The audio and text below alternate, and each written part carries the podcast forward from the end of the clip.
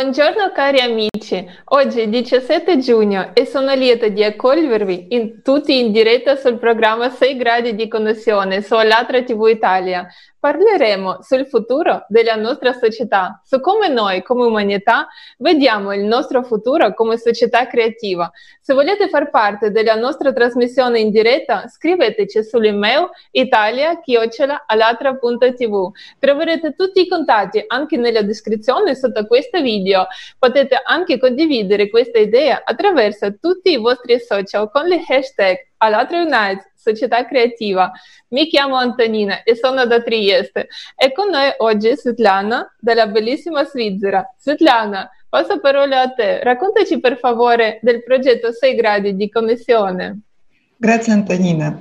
Buongiorno a tutti. Sulle piattaforme del Movimento Internazionale Sociale Alatra in tutto il mondo si sta svolgendo il progetto 6 gradi di connessione Nell'ambito di questo progetto parliamo con i nostri ospiti di come vedono il futuro della nostra società, la società creativa, in cui ogni persona vive confortevolmente.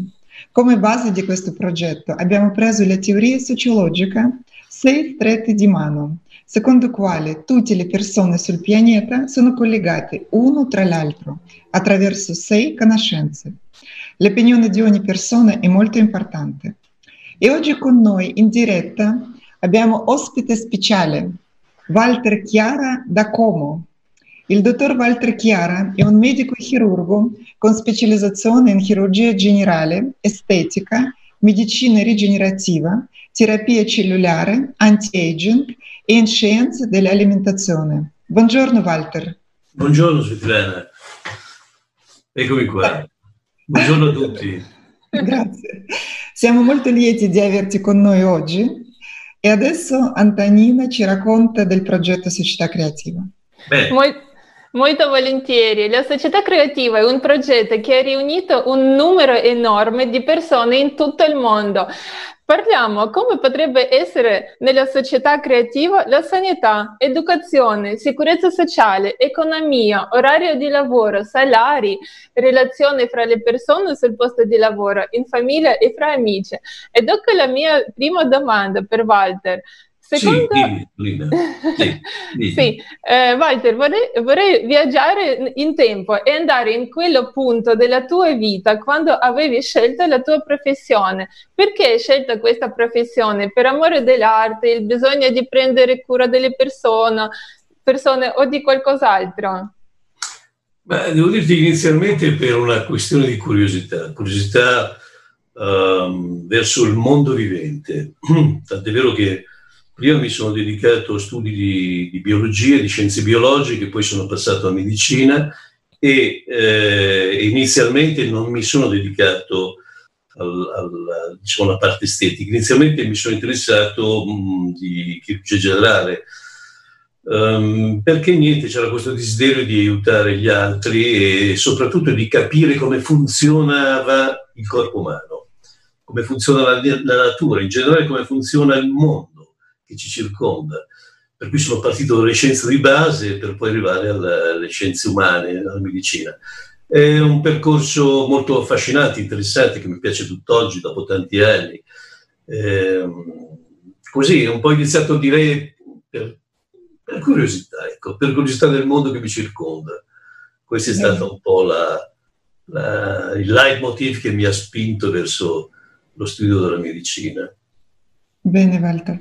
Eh, Walter, che cosa ne pensi se lo Stato garantisse a tutti i suoi cittadini i bisogni fondamentali della vita, tra cui vitto, alloggio, assistenza sanitaria, istruzione e piena sicurezza sociale? Questo potrebbe influenzare sulla scelta delle professioni e potrebbe aiutare a scoprire il suo potenziale creativo alle persone. Sicuramente sì, la risposta è decisamente sì, perché e purtroppo nel mondo in cui ci troviamo il più delle volte la gente non fa il lavoro che vorrebbe fare, no? uh-huh. E così in pratica inibisce quelle che sono le proprie aspirazioni, le proprie, la propria creatività. Molto spesso gli individui sono costretti a fare un lavoro per vivere, per cui non, non possono scegliere e questo, e questo li, li, rende un po' depressi, li inibisce, scaturisce anche in, in, in, fa scaturire un pochino di aggressività sicuramente se ciascuno di noi facesse il lavoro che ama, che preferisce, per il quale è portato, ci sarebbe anche una società molto più semplice, molto più, come, come dire, eh, um, eh, più felice, una società più felice sarebbe. Per mm. cui non ci sarebbe, eh, non ci sarebbero invidie, non ci sarebbe aggressività. Molto spesso si vedono persone che fanno un lavoro per il quale non sono portate, eh, ma coltivano degli hobby.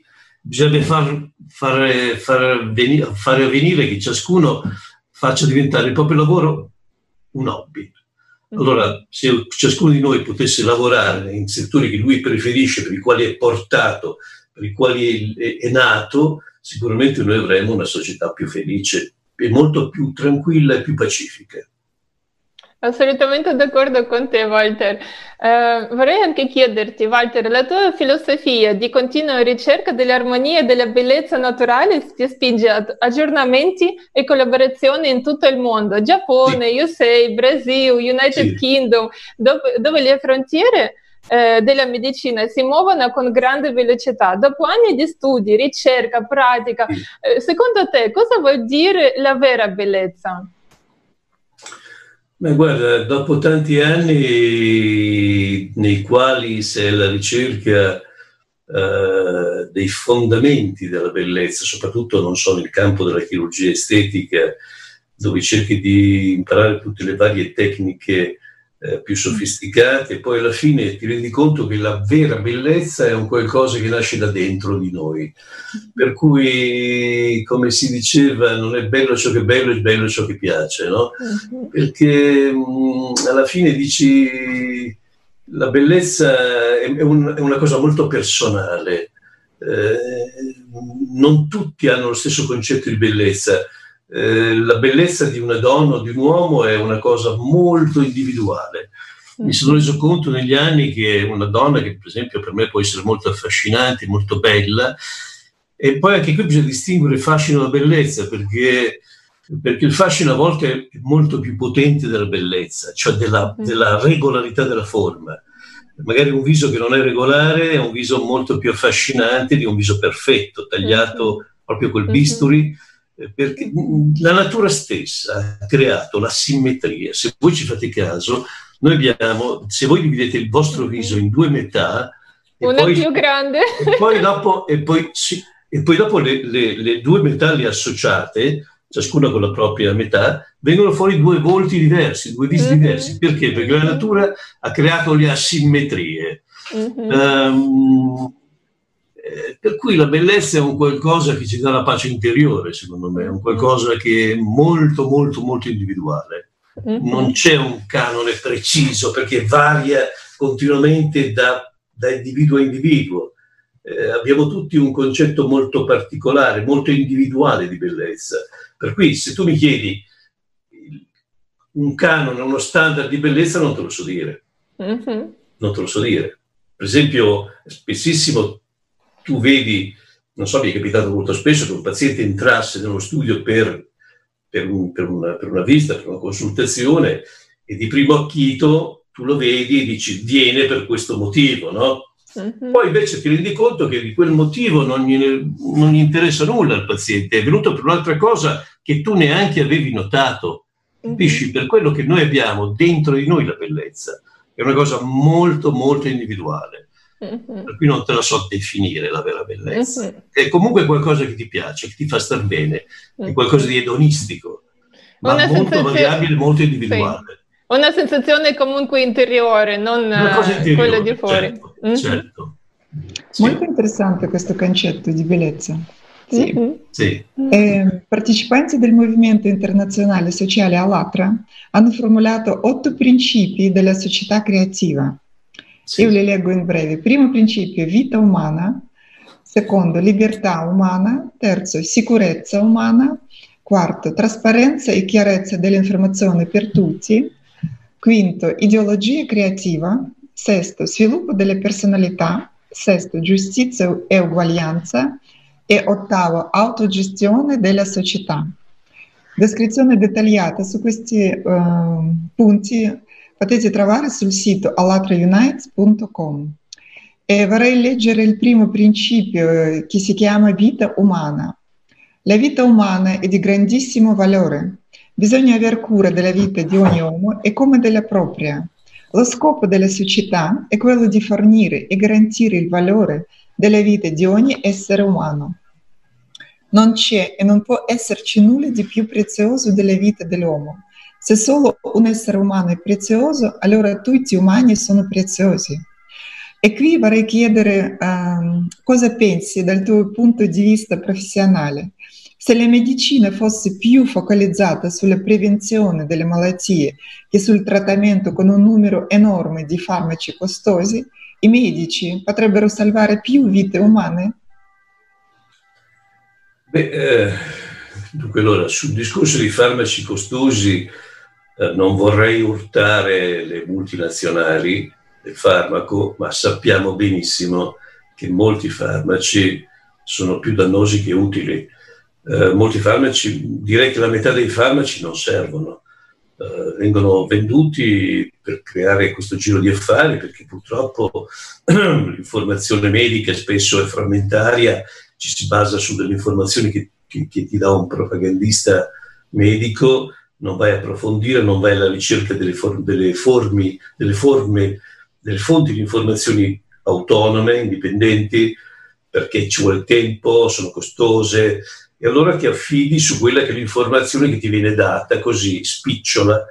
E magari prescrivi dei farmaci che in realtà non servono nulla oppure servono poco, mentre eh, mentre bisogna puntare su altri tipi di terapie, secondo me, innanzitutto sulla prevenzione.